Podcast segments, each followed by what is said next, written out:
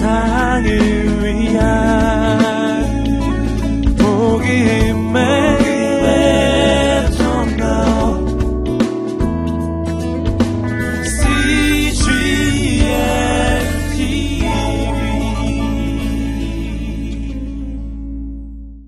아, 오늘 설교의 제목은 복의 역설입니다. 아, 오늘 본문은 누가복음의 일명 평지 설교 라고 하는 부분의 첫 번째 메시지에 해당이 됩니다. 오늘 본문이 20절부터 시작이 되는데 17절로 거슬러 올라가 보면 예수님이 평지에 서서 말씀을 하셨다. 평지 설교입니다. 마태복음 5장의 산상수훈의 팔복과 상응하는 본문입니다. 아, 다만 산상수훈에서는 팔복, 여덟 가지 복을 말씀했지만 오늘 이 평지 설교에서는 사복, 사화, 네 가지 복과 네 가지 화에 대해서 말씀을 하고 계십니다.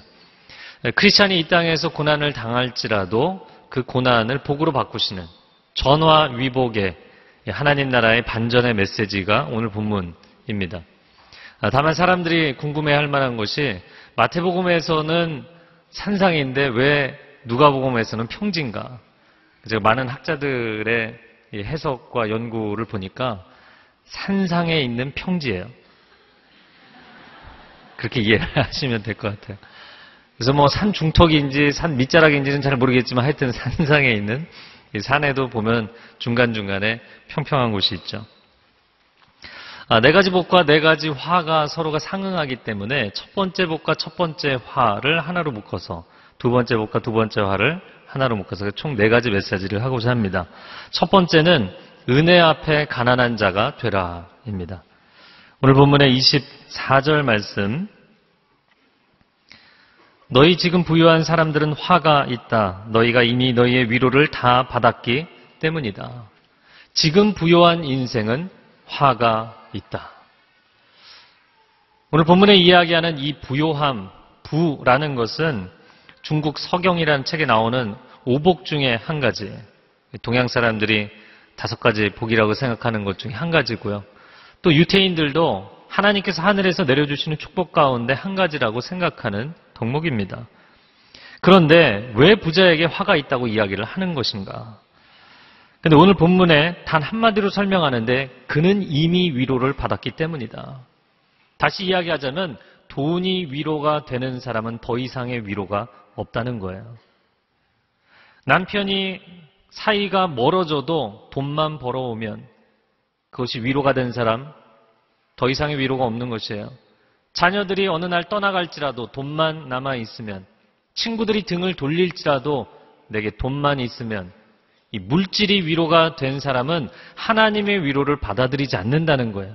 하나님의 위로를 필요로 하지도 않고 원하지도 않는다는 거예요. 그리고는 생각하기를 내 인생은 괜찮다. 내 영혼은 평안하다. 왜냐하면 세상에서 가장 분명한, 가장 확실한 이 물질을 손에 쥐고 있기 때문에 라는 것이죠. 그러나 성경에서 말씀하는 하나님의 진단은 전혀 다릅니다. 계시록 3장 17절 말씀에 내가 말하기를 나는 부자라 풍족해 부족한 것이 하나도 없다 하나 너는 자신이 비참하고 불쌍하고 가난하고 눈멀고 벌거벗은 사람임을 알지 못한다. 부자의 인생은 계시록 3장의 말씀대로 이야기하자면 단 한마디로 비참하다. 왜 그렇게 이야기를 할까? 여러분 부자 곁에는 진정한 친구를 찾기가 쉽지 않죠. 아첨하는 자들만 가득하고 부자는 그 마음 가운데 하나님과 재물을 겸하여 섬기고 싶은 끊임없는 유혹을 받게 되어 있죠. 부자는 그 자녀들이 어, 아버지가 열심히 살아서 부를 쌓았으니 나도 열심히 살자가 아니라 의존성이 강해지고 자립심이 약해지고 헝그리 정신을 갖기 어려워지는 결국에는 유산 다툼만 하게 되는 많은 경우들을 보게 됩니다. 그리고 오늘 본문의 말씀대로 부자는 돈 때문에 천국조차도 내 인생의 위로가 되지 않는 인생을 살게 되는 것이죠. 물론 부자라고 해서 다 그런 것은 아닙니다. 하나님을 경외하는 부자도 있는 것이죠. 제가 예전에 만났던 한 부자의 얼굴이 저는 잊혀지지가 않아요. 그분, 그분은 탐욕과 근심으로 인해서 마음에 늘 어려움이 있었고 그 어려움을 하나님을 믿는 분이 아니었기 때문에 하나님을 의지하지 못하고 늘 술과 담배로 해결하는 분이었어요. 얼굴이 거의 새카말 정도로 얼굴이 변색되어 있는 분이었어요. 예, 사람은 자기 내면에 묵상하는 것이 겉으로 드러나는 법이죠. 예, 청소년들은 보면 이 게임 중독에 빠진 아이들은 눈에 초점이 없어요. 현실은 비현실이고 비현실이 현실이기 때문에 이 게임이 둥둥 떠다니는 거죠. 그리고 음란한 생각을 계속하는 사람은 얼굴이 깨끗할 수가 없어요. 얼굴이 탁하고 더러워지게 돼 있죠. 근데 돈을 묵상하는 사람은 제가 만났던 그분을 떠올려 보면 이 얼굴 색깔이 만 원짜리 지폐 비슷하게 그런 색깔이 되더라고요. 얼굴이 그렇게 추해지는 거예요. 제가 아는 한 그 부동산을 많이 소유한 분이신데 이분 크리스찬이세요. 근데 아주 중요한 매매 관계가 잘 해결이 안 되고 이것이 법적으로 꼬여서 너무 오랜 시간 고통을 받은 거예요. 그러니까 날마다 하나님 앞에 기도하는데 이 문제가 해결이 안 돼요. 이분이 불면증에 신경쇠약에 몸이 젓가락처럼 말라가기 시작하더라고요. 아, 물질을 포기하지 못해서 이 고난을 당하는구나. 이 고통을 겪는구나. 여러분, 오늘날 우리가 살고 있는 세대는 어떻습니까? 가난하던 전후 세대와 산업 세대와는 달리 정말 부유하고 화려한 젊은 세대. 우리의 자녀 세대는 과연 어떻습니까? 복받은 세대입니까? 고학년 무직자들은 기하급수적으로 늘어나고 있습니다. 자녀 교육에 대한 부담감 때문에 결혼을 기피하고 그리고 자녀 출산을 기피하는 세대가 되었습니다. 그래서 대한민국을 푸어 공화국이라고 이야기를 하는 것이죠. 하우스 푸어. 에, 집은 있는데 집장만 하느라 이미 뭐 빚더미에 앉은 하우스 푸어, 셀러리 푸어, 워킹 푸어 일을 하고 있는데도 여전히 빚을 지며 살아가고 있는 거예요. 그 에듀 푸어라고도 이야기하더라고요. 자녀들 빚을 내서라도 학원을 보내야 되고 대학을 보내야 되고 에, 웨딩 푸어, 베이비 푸어. 이 웨딩 푸어라는 것은 신혼 살림 장만하느라 그래도 남이 하는 만큼은 갖추고 살아야 되니까 이 한국 사람들의 문제죠. 그러니까 온갖 빚을 져서 이 신혼 부부가 너무 너무 가난한 거예요. 거기다 애까지 낳으면 베이비 푸어인 거예요. 그 애 키우느라고 또 다른 지출이 늘어나기 때문에 우리나라 내적으로 보면 경제 발전은 이미 포화 상태가 되었고 외적으로 보자면 서쪽으로 중국의 스모그와 동쪽으로 일본의 원전 방사능 유출로 인해서 가운데 잼이 돼서 질식할 정도예요. 공기도 오염되고 물도 오염되고 어디로 가야 됩니까? 현대 도시 문명의 피로감은 극에 달해 있습니다. 그래서 현대인들이 원하는 것은 이제 부요함도 웰빙도 아니고 힐링이에요. 힐링. 그 오늘날 문화적인 코드가 있는데 대표적인 코드는 복고입니다. 미래나 발전이나 이런 거 아니에요. 아, 세상이 천천히 돌아갈 때가 좋았는데 복고예요. 그리고 사람들이 귀농 현상이 일어납니다. 자연으로 돌아가고 싶은 거예요. 이 도시 문명이 너무 피곤한 거예요. 인류 역사의 어느 때보다 부요한 현대인들은 가장 행복 지수가 낮은 불행 지수가 높은 푸어 세대가 되어 버린 것입니다. 그래서 오늘 말씀하는 것처럼 이 말씀이 그대로 진리인 것이죠. 지금 부요한 사람들에게 화가 임한 것이에요. 도대체 인간은 어디까지 이 물질 문명의 환상에 사로잡혀서 살아갈 것인가? 이것이 얼마나 인간의 영혼을 가난하게 만들고 있는데 주님은 말씀합니다. 오늘 본문의 20절에 너희 가난한 사람들은 복이 있으니 가난한 사람들이 복이 있대요. 왜냐하면 하나님의 나라가 너희의 것이기 때문에 어떻게 현대 사회를 살아가는 사람들에게 가난을 덕목이라고 이야기할 수 있냐는 것이죠. 그런데 이것은 영적 진리입니다. 가난한 사람만이 하늘의 은혜를 누리게 되어 있는 줄로 믿습니다. 네. 별로 아멘하기 원하지 않으시지만, 네, 뭐 별로 달가운 메시지는 아니에요. 뭐 가난해라, 울어라, 배고파라 이런 얘기이기 때문에. 자, 그런데 여러분 이것은 모순이 아닌 역설입니다. 표면 구조에서 모순으로 보기 때문에 사람들이 아멘하기 힘든 거예요. 그러나 내면 구조로 들어가서 이것이 역설적 진리인 것을 깨달으면 너무나 감사한 것이죠. 여러분 물컵에 물이 잔뜩 담겨 있으면 무엇을 부어주고 싶어도 그 사람 부어줄 수 없어요. 이미 자기가 땅의 것으로 꽉 차 있는 사람은 하늘의 은혜를 부어줄 수 없어요. 그러나 빈 잔에 물을 붓는 것입니다. 할렐루야. 그림을 그리고자 하는데 이미 화폭에 그림이 꽉 차 있어요. 그러면 그릴 수 없는 것입니다. 그림은 빈 화폭에 여백의 백지에 그리는 것입니다. 내가 아무것도 없다고 하는 사람은 하나님이 가득 채워주실 것입니다. 흘러 넘치도록 채워주실 것입니다. 그러나 땅의 것으로 이미 충만하다고 이야기하는 사람은 하나님이 채워주실 수가 없는 거예요. 제가 좋아하는 말씀이 시편 23편 1절 말씀입니다. 여호와는 나의 목자시니 내가 부족함이 없으리로다. 저는 이 말씀은 겉으로 보면 모순이라고 생각이 돼요. 양이 자기 혼자 생존이 안 되잖아요. 그래서 목자가 필요한 거죠. 양은 자기 스스로 너무나 부족하기 때문에 목자를 필요로 하는 거예요. 이 필요, need라는 것은 내가 부족하다는 뜻이잖아요. 그런데 내가 부족해서 목자를 얻었더니 그 목자로 인해서 내가 부족함이 없어졌다. 부족하기 때문에 부족함이 없어지는 하나님 나라의 놀라운 반전, 하나님의 은혜의 놀라운 역설인 것이죠. 인간에게는 두 가지 빈곤이 있습니다. 첫 번째는 절대적 빈곤입니다. 인간은 신 앞에서 절대적인 빈자일 수밖에 없습니다. 인간에게는 영원히 없어요.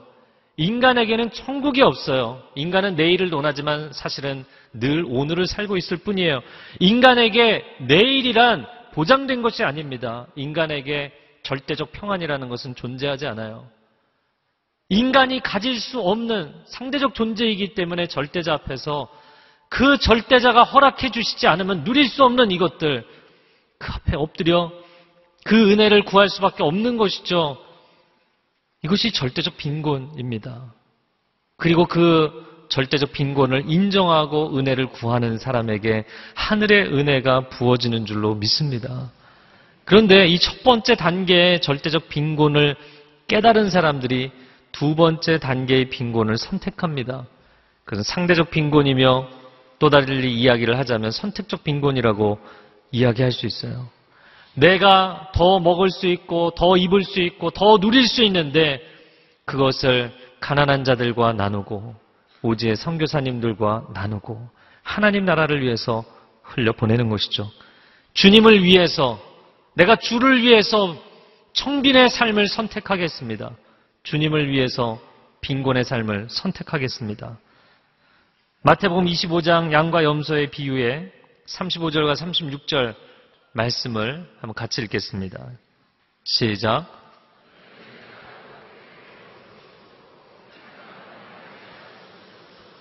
내가 나그네 됐을 때 나를 맞아들였다.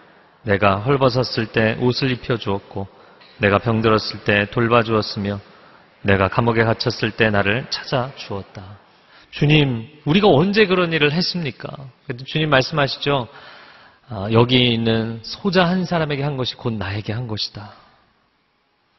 여러분, 우리가 가난한 자, 소외된 자, 억눌린 자를 돌보는 것을 선행이라고 생각하면 그것은 절대적 빈곤의 개념을 아직 깨닫지 못한 거예요. 그것은 선행이 아니라 우리 자신을 돌보는 것이에요. 왜? 우리 모두는 하나님 앞에 절대적 빈자이기 때문에. 절대적 약자이기 때문에. 그를 돌보는 것은 곧 나를 돌보는 것이죠.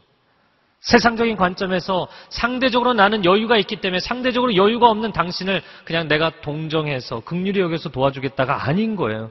우리 모두는 신 앞에서 약자이고 가난한 자들이죠.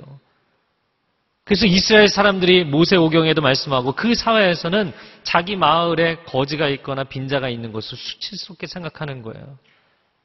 서로가 서로를 돌보는 것이죠. 이것이 진정한 의미의 크리스찬 공동체입니다. 사랑하는 성도 여러분, 돈을 위로로 삼지 마십시오. 돈을 위로 삼는 사람은 하나님의 위로를 얻지 못할 것입니다. 하나님 앞에 절대적인 빈자라는 것을 고백하십시오. 그 고백을 하는 사람이 하늘의 은혜를 누릴 것입니다. 그리고 이제는 주를 위해서 상대적 빈곤을 선택하십시오. 누릴 수 있는 거 다 누리지 마시고요. 먹을 수 있는 거 다 드시지 마시고요. 그것을 절제하는 것이 우리의 건강에도 도움이 되지만 여러분 우리의 내면의 영혼의 행복에 놀라운 기여를 하게 됩니다. 그뿐 아니라 하나님이 기뻐하시는 인생을 살아갈 수 있게 되는 것이죠. 두 번째는 말씀의 줄인 자가 되라입니다. 오늘 본문에 25절 상반절을 보면 두 번째 화 화가 기록되어 있습니다. 너희 지금 배부른 사람들은 화가 있다. 너희가 굶주리게 될 것이기 때문이다. 지금 배부른 인생. 제가 이 배부름에 대해서 생각을 하다가 예전 생각이 났어요. 가장 배불리 막 많이 먹던 때가 언젠가. 아, 그 교환학생으로 미국에 잠시 유학 생활을 한 적이 있었는데 유학생들의 특징이죠. 먹을 수 있을 때 최대한 많이 먹어둬야 되는 거예요. 뭐 최대한 먹어두는 거예요. 근데 그렇게 이게 배가 부르면 너무 행복해요. 예. 아, 교회에서 뭐 이렇게 좋은 잔치가 있어서 부페 식사를 한다든지 하면 이게 한 접시가 몇 끼마다 나오면 좋을 텐데 이게 한꺼번에 나온 거 그런 마음이 들죠. 아, 또 예전에 제가 군복무할 때전 카투사였기 때문에 주말마다 나왔는데 제 친구 아버님이 아, 늦은 나이에 개척하신 개척교회를 섬겼어요. 아, 20대 남자 청년은 저밖에 없었어요. 제가 봉고 운전하고 아이들 다 태우러 다니고 성가대하고 찬양 인도하고 교사하고 뭐 다 했어요. 예. 어, 점심 때 항상 국수를 끓였는데 여기 그 80 가까이 되신 세 분의 할머니 권사님 계셨어요. 저를 하여튼 먹이는 게 그분들의 사명이세요. 제가 곱빼기 정도 되는 국수를 한 그릇 먹고 나면 도망가지 못하고 한 그릇을 더 먹어야 되는 거예요. 그래서 그거를 막 즐겁게 제가 막 속으로 너무 힘든데 즐겁게 먹으면 너무나 행복해 하시는 거예요, 권사님들이. 여러분, 우리나라는 음식 권하는 사회, 또 더 나아가서 회식 자리에서 술 권하는 사회.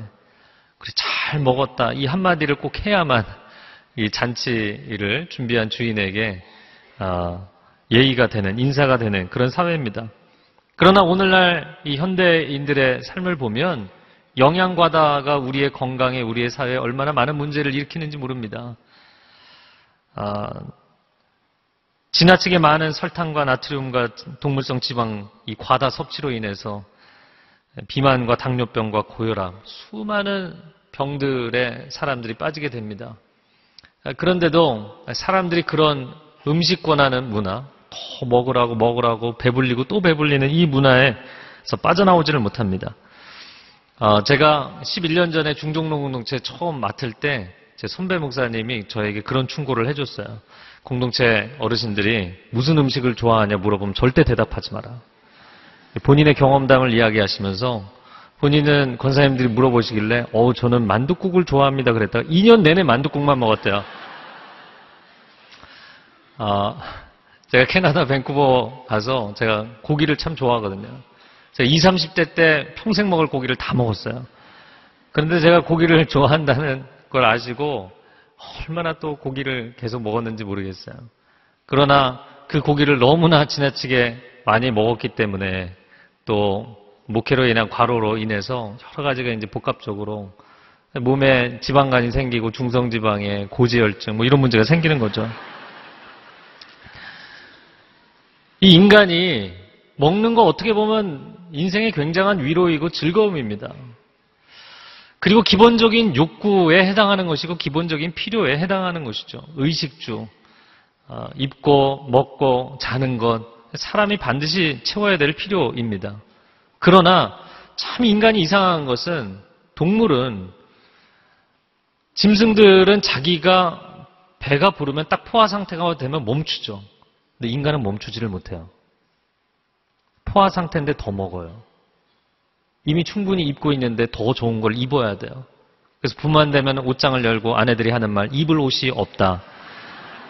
그 많은 옷을 두고도 입을 옷이 없다. 인간은 끝이 없어요. 도대체 인간은 왜 이런 문제를 가지고 있는가? 여러분, 탐욕은 또 다른 탐욕을 부르고, 탐식은 또 다른 탐식을 하게 만들고, 그래서 적게 드시기 시작하면 적게 먹고도 잘 살 수 있어요. 근데 많이 드시면 일단 위장이 넓어지기 때문에 끊임없이 허기가 짖죠. 그래서 이런 탐심과 탐식, 이 탐욕의 문제는 단순히 육적인 문제가 아니라 정신적인 문제고 영적인 문제라는 거예요. 내 내면 가운데 공허함이 있는데 이것을 음식으로 채우고 세상 것으로 채우려고 하는 거예요. 여러분, 인간의 영혼은 하나님으로부터 왔기 때문에 하나님의 은혜와 하나님의 말씀으로 채워야만 채워지는 줄로 믿습니다. 그게 마지막 자리이거든요. 마지막 솔루션이거든요. 근데 이 마지막 해답을 찾지 않고 세상 것으로 자꾸 채우려고 하는 거예요. 제가 한때는 영화 중독이었어요. 그래서 잠을 뭐 한 3시간, 4시간 자면서 한 7, 8년 사역을 했는데 그렇게 잠을 못 자는데도 영화를 봐줘야 되는 거예요. 내가 너무 고생했기 때문에 고생한 당신 좀 놀아라. 이 보상 심리 때문에 있잖아요. 이 영화를 봐야만 뭔가가 좀 내가 보상을 받은 것 같아. 좀 쉰 것 같아. 근데 몸은 더 피곤하고 마음은 더 피곤한 거죠. 여러분 세상 것들은 우리에게 근본적인 만족을 줄 수가 없습니다. 이사야 55장 2절 말씀에 왜 너희는 음식이 아닌 것에 돈을 쓰고 배부르게 하지도 못할 것에 애를 쓰느냐 들으라 내 말을 잘 들으라 그러면 너희가 좋은 것을 먹고 기름진 것으로 즐길 것이다. 21절 말씀입니다. 그래서 우리에게 정반대 이야기를 하는데 너희 지금 굶주리는 사람들은 복이 있으니 너희가 배부르게 될 것이다. 할렐루야. 이게 무슨 말씀입니까? 세상 것으로 배불리는 사람은 이 더 허기가 지다는 거예요. 세상 것은 취하면 취할수록 예, 취하면 취할수록 더 목말라지고 더 줄이게 된다는 거예요. 더 허기가 진다는 거예요. 그런데 하나님의 것에 목말라 하는 사람은 진정한 만족을 얻게 된다는 거예요. 할렐루야. 어, 이게 참 재밌는 것 같아요. 저는 약간 이게 철학적인 표현으로 이야기를 하자면 상대성은 상대적이라는 것은 다 한계가 있는 거잖아요. 유한한 것은 상대적인 것이잖아요. 세상 모든 것은 상대적이죠. 근데 상대적이기 때문에 끝이 없어요. 이게 모순이죠. 무슨 얘기인지 아세요? 상대적이면 다 유한한 거니까 끝이 있어야 되는데 인간이 그 상대적인 것을 갈망하는 데는 끝이 없더라고요. 그럼 절대성이라는 것은 사실 무한하고 영원한 것이잖아요. 근데 그 절대성을 내가 얻게 되면 딱 끝나게 돼 있어요. 더 이상 다른 걸 원하지 않아요. 왜? 절대성을 얻었기 때문에. 절대적 은혜를 얻었기 때문에, 절대 진리를 깨달았기 때문에, 그 이상의 다른 것이 존재하지 않기 때문에, 그것이 채워지고 나면 끝나는 거예요. 그래서 상대성은 사실은 이 끝이 있는데 사실은 끝이 없는 것입니다. 그리고 절대성은 끝이 없는 것인데 끝이 나는 것이에요. 이것이 그 상대성은 결국에는 모순으로 가게 돼 있고 절대성은 역설로 가게 돼 있어요. 여러분 하나님의 은혜 가운데 들어가야만 우리가 그 하나님의 복을 역설적인 은혜로 누리게 되는 줄로 믿습니다. 이것이 우리에게 주어진 특권입니다. 세상적인 욕구는 채울수록 질리게 돼 있어요. 먹는 것도 계속 먹다 보면 질리게 돼 있어요. 알코올, 니코틴, 세상의 즐거움들 질리게 돼 있어요. 그런데 참 놀라운 것은 하나님의 은혜는 맛을 볼수록 더 사모하게 됩니다. 여러분 세상의 소욕이라는 것은 그것을 막 챙기면 챙길수록 먹으면 먹을수록 내 몸이 병들고 영혼이 병들지만 하나님의 은혜는 누리면 누릴수록 내 영혼이 살아나는 줄로 믿습니다. 그래서 여러분 내면이 정말 외롭고 지쳐 있을 때 나는 무엇으로 채우는가? 그것을 스스로 한번 자기 내면을 잘 보세요. 삶의 패턴을 보세요. 그러면 내 삶은 어떤 중독적 패턴을 가지고 있는가가 드러나게 돼 있어요. 여러분 사실 인생을 살아가는 모든 사람들이 중독자입니다. 예, 인정하기 싫으시겠지만 인간은 모든 대상을 중독적 대상으로 삼기 때문이에요. 어, 그 얘기는 뭐 나중에 길게 이야기를 하고요. 여러분 그래서 그런 세상의 것으로 채우는 것이 아니라 하나님의 말씀으로 채우는 연습을 하세요. 새벽에 큐티하고 새벽에 새벽 예배를 드리고 하나님 앞에 무릎 꿇고 말씀 보고 기도하는 그 습관은 이 현대인들이 밤 늦게까지 뭔가를 끊임없이 채우려고 하는 이 채워지지 않는 욕구, 그 중독적 삶의 패턴에서 벗어나게 해주는 아주 중요한 영적 훈련입니다. 여러분 새벽을 깨우십시오. 밤 생활을 포기하시고 꼭 길거리를 돌아다니고 술을 마셔야만 밤 생활이 아니고요. 여러분 그 매일 밤 TV 앞에서 집회하고 계시잖아요. 최근까지도 온 국민이 집회를 한 것 같은데 별그대 드라마 앞에서 혼자 울고 웃고 막 은혜로운 집회를 이젠 좀 마치시고 예, 마치시고 새벽을 깨우세요. 하나님의 창조의 섭리가 하나님의 창조의 패턴이 우리의 삶 가운데 회복되기를 축복합니다. 세 번째는 영혼의 감수성을 키우라입니다. 25절 하반절에 보면 세 번째 화에 대해서 말씀합니다. 너희 지금 웃고 있는 사람들은 화가 있다. 너희가 슬퍼하며 울게 될 것이기 때문이다. 지금 웃고 있는 인생에 화가 있대요. 지금 웃고 있는 인생.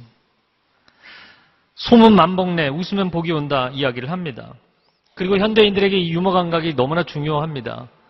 세상이 각박하게 돌아가기 때문에 삶의 여유를 가질 수 있다는 것이 중요한 미덕이 된 것이죠. 그런데 왜 문제가 있는가? 이 기뻐하고 즐거워하는 것이 지나치다 보면 항상 모든 요소에 모든 자리에 재미가 있어야 되는 거예요. 그 재미라는 요소가 절대적 가치, 절대적 위치를 차지하게 되어버렸어요. 방송도 재미가 있어야 돼요. 5초 안에, 10초 안에, 15초 안에 재미를 주지 못하면 채널은 돌아갑니다.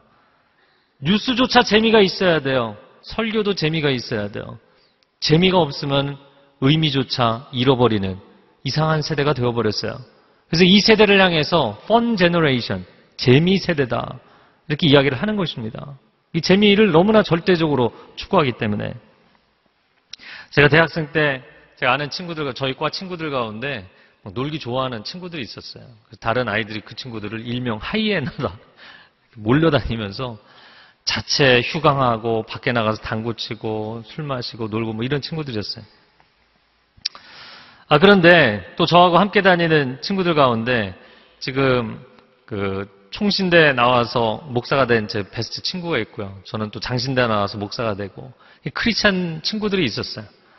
그래서 그 친구들은 날마다 같이 모여서 기도하고 찬양하고 말씀 연구하고 또 시간 나는 대로 중앙도서관 가서 같이 앉아서 공부하고 근데 이 잘 노는 친구들 그룹에 있는 한 여학생이 아, 도서관에서 지나가다 만났어요.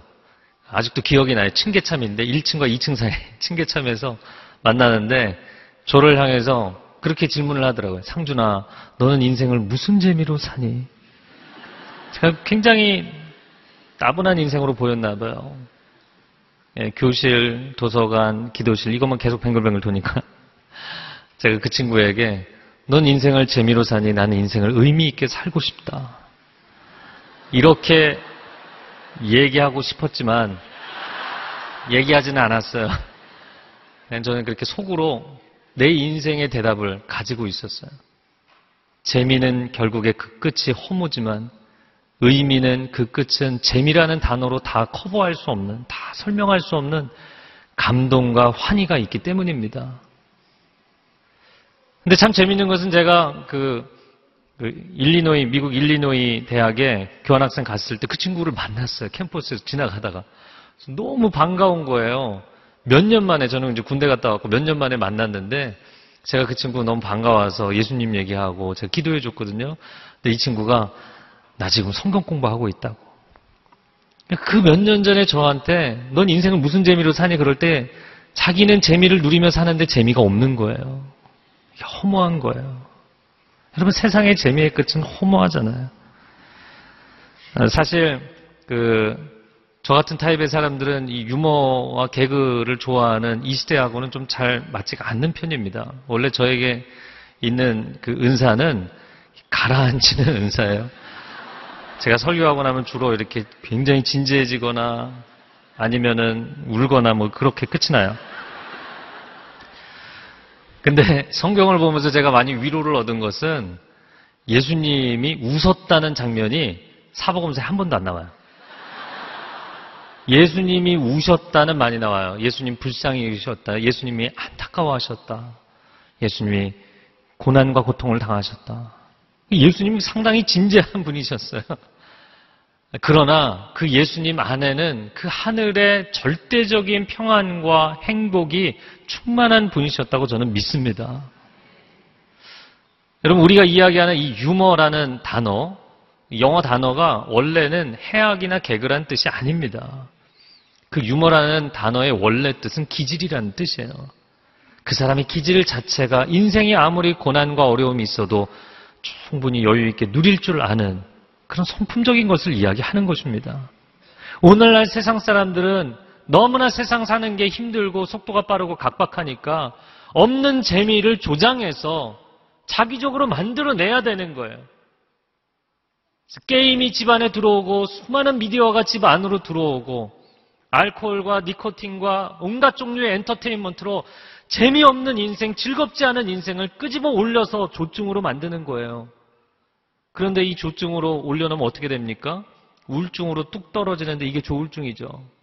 여러분, 우울증이 자살에 굉장히 치명적인 원인이 됩니다. 근데 우울증보다 더 무서운 게 조울증이에요. 여러분, 인생은 좀 지루하게 돼 있어요. 심심하게 돼 있고, 인생은 고난이 있고 기다림이 있고 어려움이 있게 되어 있습니다. 근데 그런 거 보지 말고 즐거워하라는 거예요. 재밌게 살라는 거예요. 인조해 하라는 거예요. 사단이 우리에게 그렇게 거짓말하죠.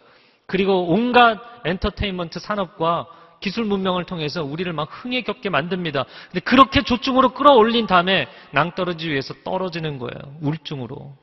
그리고 그 조울증을 견디지 못해서 수많은 사람들이 자살 충동을 겪는 겁니다. 이것이 우리가 쌓아놓은 현대 문명입니다.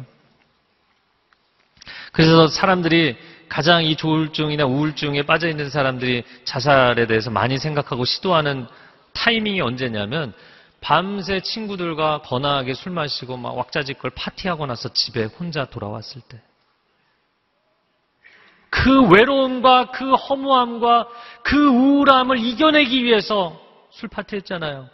근데 집에 돌아오면 그 허무함과 외로움을 감당할 수가 없는 거예요. 왜 우리가 이런 방식의 삶을 살아야 되는가? 왜 거짓된 웃음, 쓴 웃음, 헛웃음, 가짜 웃음으로 살아야 되는가? 라는 것이죠. 지금 웃고 있는 당신 정말 웃고 있는 것이냐? 내가 웃는 게 웃는 게 아니다. 이야기하잖아요. 잠언 14장 13절 말씀을 같이 읽어보겠습니다. 시작. 웃어도 마음은 아플 수 있으며 기뻐도 끝은 슬플 때가 있다. 잠언의 말씀입니다. 사랑하는 성도 여러분, 우리의 가장 성대한 잔치는 하늘나라에서 하셔도 좋습니다. 이 땅에서는 눈물을 흘리며 살아도 좋습니다.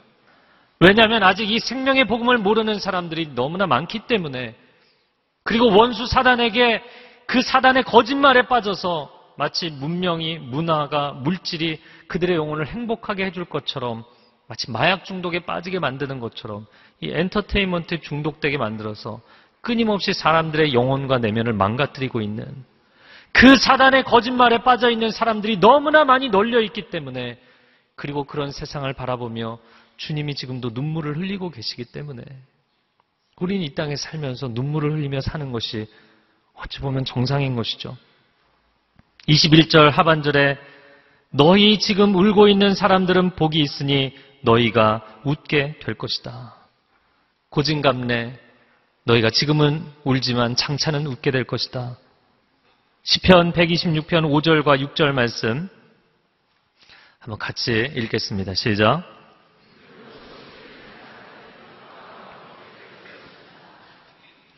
귀한 씨를 들고 울며 나가는 사람들은 반드시 기뻐하며 단을 거두어 돌아오게 될 것입니다. 여러분 가운데 너무 지금 인생의 힘든 시즌, 시즌을 보내고 있기 때문에 날마다 눈물이 그냥 누가 시키지 않아도 뭐 무슨 얘기를 듣지 않아도 눈물이 나시는 분들이 있으면 이 시편 126편 5절과 6절 말씀 식탁에 테이블에 화장대 위에 여러분 써놓고 매일 아침 매일 저녁 이 말씀을 선포하세요. 눈물로 씨를 뿌리는 자가 반드시 기뻐하며 단을 거두며 돌아오는 날이 올 줄로 믿습니다. 선포하세요. 선포하세요. 믿음으로. 우리가 새벽마다 사무엘상 말씀을 묵상하고 있습니다. 나는 사울과 같은 인생이 될 것인가? 다윗과 같은 인생이 될 것인가? 사울왕처럼 승리를 자축하다가 결국에는 추락하고 슬피 우는 인생이 될 것인가?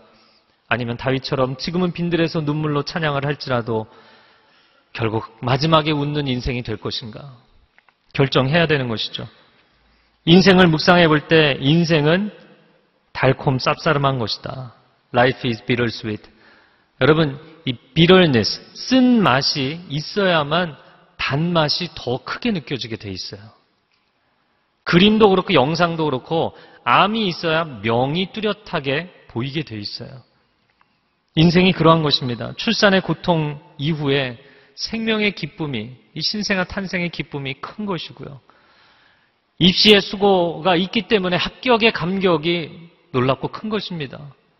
밤새 야근하고 현장을 돌아다니며 가족과 시간을 같이 많이 보내지 못했지만 그렇게 고생을 해서 얻은 사업의 성공이 큰 기쁨과 감격이 되는 것, 그것이 인생입니다. 우리가 먹는 과자나 아이스크림이나 음식에 단맛을 더 크게 느낄 수 있도록 일부러 소금을 뿌리잖아요. 네. 음식을 하시는 분들은 고개를 끄덕거리시네요. 모르고 계셨나요? 네. 그래서 우리 인생의 고난은 우리 인생의 기쁨과 찬송이 더 얼마나 놀라운 축복인지를 깨닫게 하시는 하나님의 은혜의 통로입니다. 인생은 쓴맛이 있기 때문에 그 단 것이 얼마나 놀라운 것인지를, 은혜인지를 알게 하시는 것이죠. 인생을 살아가면서 눈물이 전혀 없고 근심이 전혀 없고 나는 고난이 전혀 없었다. 그런 웃음은 가벼운 웃음이 될 수밖에 없어요. 그러나 고난 가운데 눈물을 흘릴지라도 하나님의 은혜에 감격해서 흘리는 눈물이라면 그 눈물은 행복한 눈물이 되는 것이고 내가 내 죄를 하나님 앞에 다 쏟아놓고 흘리는 눈물일지라도 그 눈물은 하나님의 구원을 체험하는 감격의 눈물이 되는 줄로 믿습니다. 그러한 눈물을 흘려야죠. 생전에 하목사님께서 이 눈물이라는 것은 성령의 임재의 증거다. 그런 얘기를 하신 적이 있어요. 잘 웃고 잘 우는 것, 마음이 건강한 것이죠. 여러분, 영혼의 감수성을 키우십시오. 세상 문화에 대한 민감함을 가지고 사는 것이 아니라 하나님이 나에게 다가오실 때 말씀에 대해서 성령의 터치하심에 대해서 영적으로 민감한 사람이 되기를 축복합니다. 그래서 하나님 앞에서는 그냥 어린아이가 되세요. 갓난쟁이가 울음 하나로 자기의 모든 필요를 어필하는 것처럼 그렇게 하나님 앞에 사람 앞에서는 눈물을 참을지라도 하나님 앞에서는 나의 눈물을 다 쏟고 하나님 앞에 진심으로 나아가면 하나님의 은혜를 체험하고 그 눈물을 주님이 닦아주시는 날 지금 우는 자는 복이 있을 것이니 장차 그가 웃는 인생이 될 줄로 믿습니다. 네 번째입니다. 사람 때문이 아니라 주님 때문에 이렇게 삽니다. 저를 한번 따라해 보세요. 사람 때문이 아니라 주님 때문에 이 길을 갑니다. 네. 26절에 보면 네 번째 화가 나옵니다. 모든 사람에게 칭찬받는 사람들은 화가 있다. 그들의 조상들도 거짓 예언자들에게 이렇게 대했다. 저는 사실 이 말씀을 보면서 주님 모든 사람에게 칭찬받는 것은 없는데요. 그런 인생은 존재하지 않는데요. 여러분 세상에 존재하지 않는 것을 갖고 싶어 하면 그 사람 은 불행해지게 돼 있어요. 왜냐하면 그것은 얻을 수 없는 것이기 때문에. 그런데 그런 거짓된 유혹에 가장 많이 빠지는 대상이 누구라고요? 예언자들이라고 돼 있어요. 예언자가 누군가요? 오늘날로 이야기하자면 설교자고 목회자죠. 모든 성도에게 칭찬받고 싶고 사랑받고 싶고 그런 목회는 없어요. 물론 성도들을 잘 이끌어가고 하나님을 기쁘시게 사람을 기쁘게 목회해야 되겠지만 그러나 불가능을 추구하면 그의 내면이 거짓에 빠지게 돼 있어요. 자, 그러면 왜 거짓 예언자들은 거짓된 칭찬을 좋아하는가? 거짓 예언자라는 말 자체가 이미 거짓을 선포하는 사람이에요. 거짓이 진리인 것처럼 말하는 사람이에요.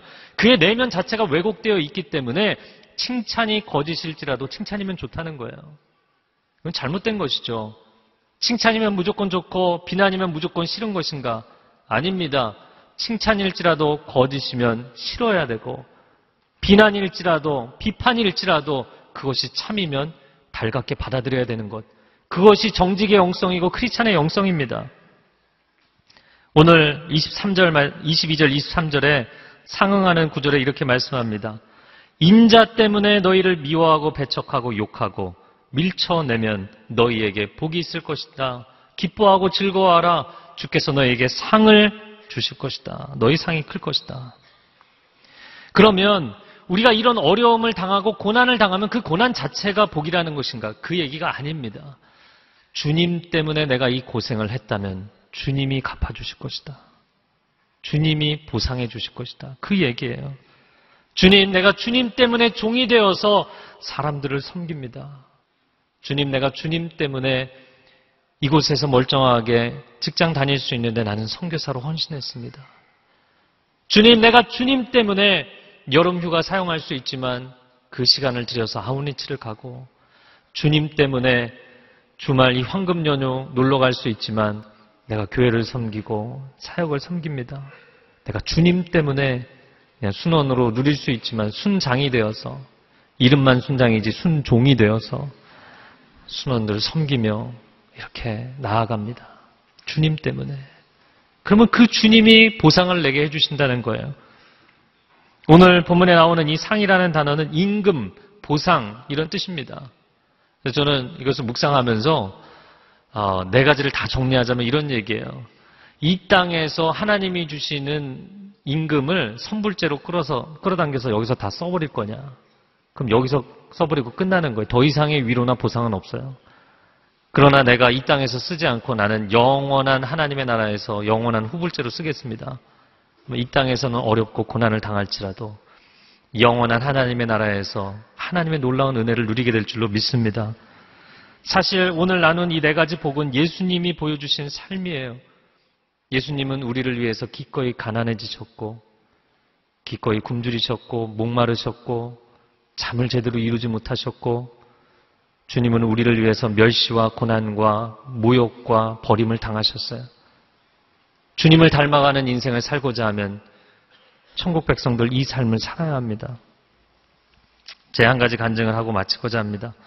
11년 전에 두란노 큐티 사역을 시작했을 때 그때 저희 큰아들이 태어났을 때였어요. 아이하고 가장 많이 시간을 보내줬어야 될 그때 사실 주중에는 교회 사역을 하고 월요일에는 두란노에 출근해서 한밤중에 돌아왔기 때문에 아이와 교제를 하지 못했어요.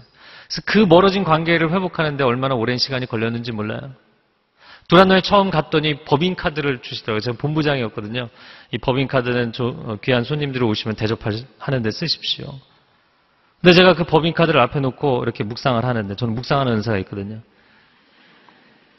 저도 밥을 먹는 거잖아요. 그 법인카드를 들고 이왕이면 좀 더 좋은 음식점에 갈 것 같더라고요. 저에게 주신 분에게 법인카드를 쓰지 않겠습니다. 뭐, 몇 차례나, 되겠, 몇 차례나 되겠습니까? 써야 되면 제 돈을 쓰겠습니다. 하나님, 내가 하나님 때문에 이 일을 시작한 것이지 어떤 유익을 얻고자 이 일을 하고 싶지 않습니다. 조금이라도 다른 모티브가 내 안에 생긴다면 저는 그것을 원하지 않습니다. 전국을 돌아다니며 큐티 세미나를 했어요. 엄청난 사례비를 받았어요. 그 사례비 전부 사역비에 다 리턴했어요. 하나님, 내가 어떤 다른 수입을 원해서 이익을 원해서 이 사역하는 거 아닙니다. 처음에 세팅을 할 때 새벽 1시, 2시까지 참 늦게까지 고생을 많이 했어요. 어, 집에 돌아오는 그 박림 빌딩 그 주차장에서 나의 부르심이라는 노래를 항상 틀어놓고 눈물이 이렇게 줄줄 흐르는 거예요. 하나님 내가 세상 일이면 이렇게 고생하며 하겠습니까? 주님 일이기 때문에 고생하며 합니다. 아, 그때 중종로 공동체 사역을 하고 큐티 사역을 하고 이어서 요셉 청년부와 새벽 예배를 했었는데 그렇게 예배만 드리면 눈물이 나는 거예요. 왜 이렇게 내가 울고 있나 스스로 묵상을 해보니까 은혜로워서가 아니라 너무 고생하고 잠을 못 자서 눈물이 나는 거예요. 근데 목사는요 고생을 해야 은혜가 있더라고요. 그 왜 그런지는 모르겠지만 고생을 해야 은혜가 있더라고요. 하나님 내가 세상에서 잘 되고 유익을 얻으려고 이 길에 들어선 것이 아니라 하나님을 위해서 기꺼이 가난해지고 내가 누릴 수 있는 것들을 포기하고 어떻게 보면 내가 기본적으로 당연하다고 요구할 수 있는 것도 내려놓기 위해서 이 길에 들어선 줄로 믿습니다. 여러분, 목회자뿐이겠습니까? 여러분도 다 마찬가지죠. 크리스찬이 된다는 거, 세상의 복, 땅의 복, 다 누리기 위해서 크리스찬 된 거 아닙니다. 우리는 주님을 위해서 이 땅에서 많이 울고 많이 슬퍼하고 누릴 수 있는 것들을 내려놓고 오히려 그것을 연약한 자들과 나누고 성교사님들과 나누기 위해서 크리스찬이 된 것입니다. 그러한 삶을 선택한다면 여러분은 복된 인생이 될 줄로 믿습니다. 함께 기도하겠습니다.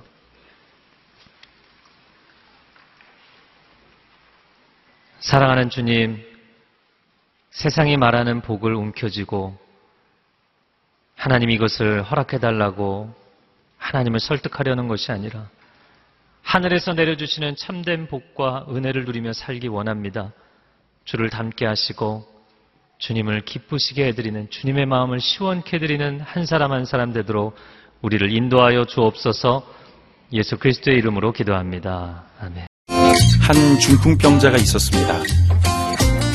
친구들은 그를 예수 앞에 두기로 했지만 무리 때문에 들어가지 못하자 지붕에 올라가 그를 달아내려 예수 앞에 놓았습니다. 예수께서는 친구들의 믿음을 보시고 중풍병자를 고쳐주셨습니다.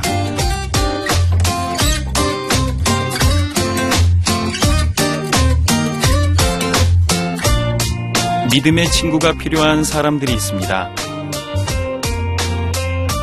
영혼의 아픔을 치료하고 영적인 갈급함을 채워주는 믿음의 친구.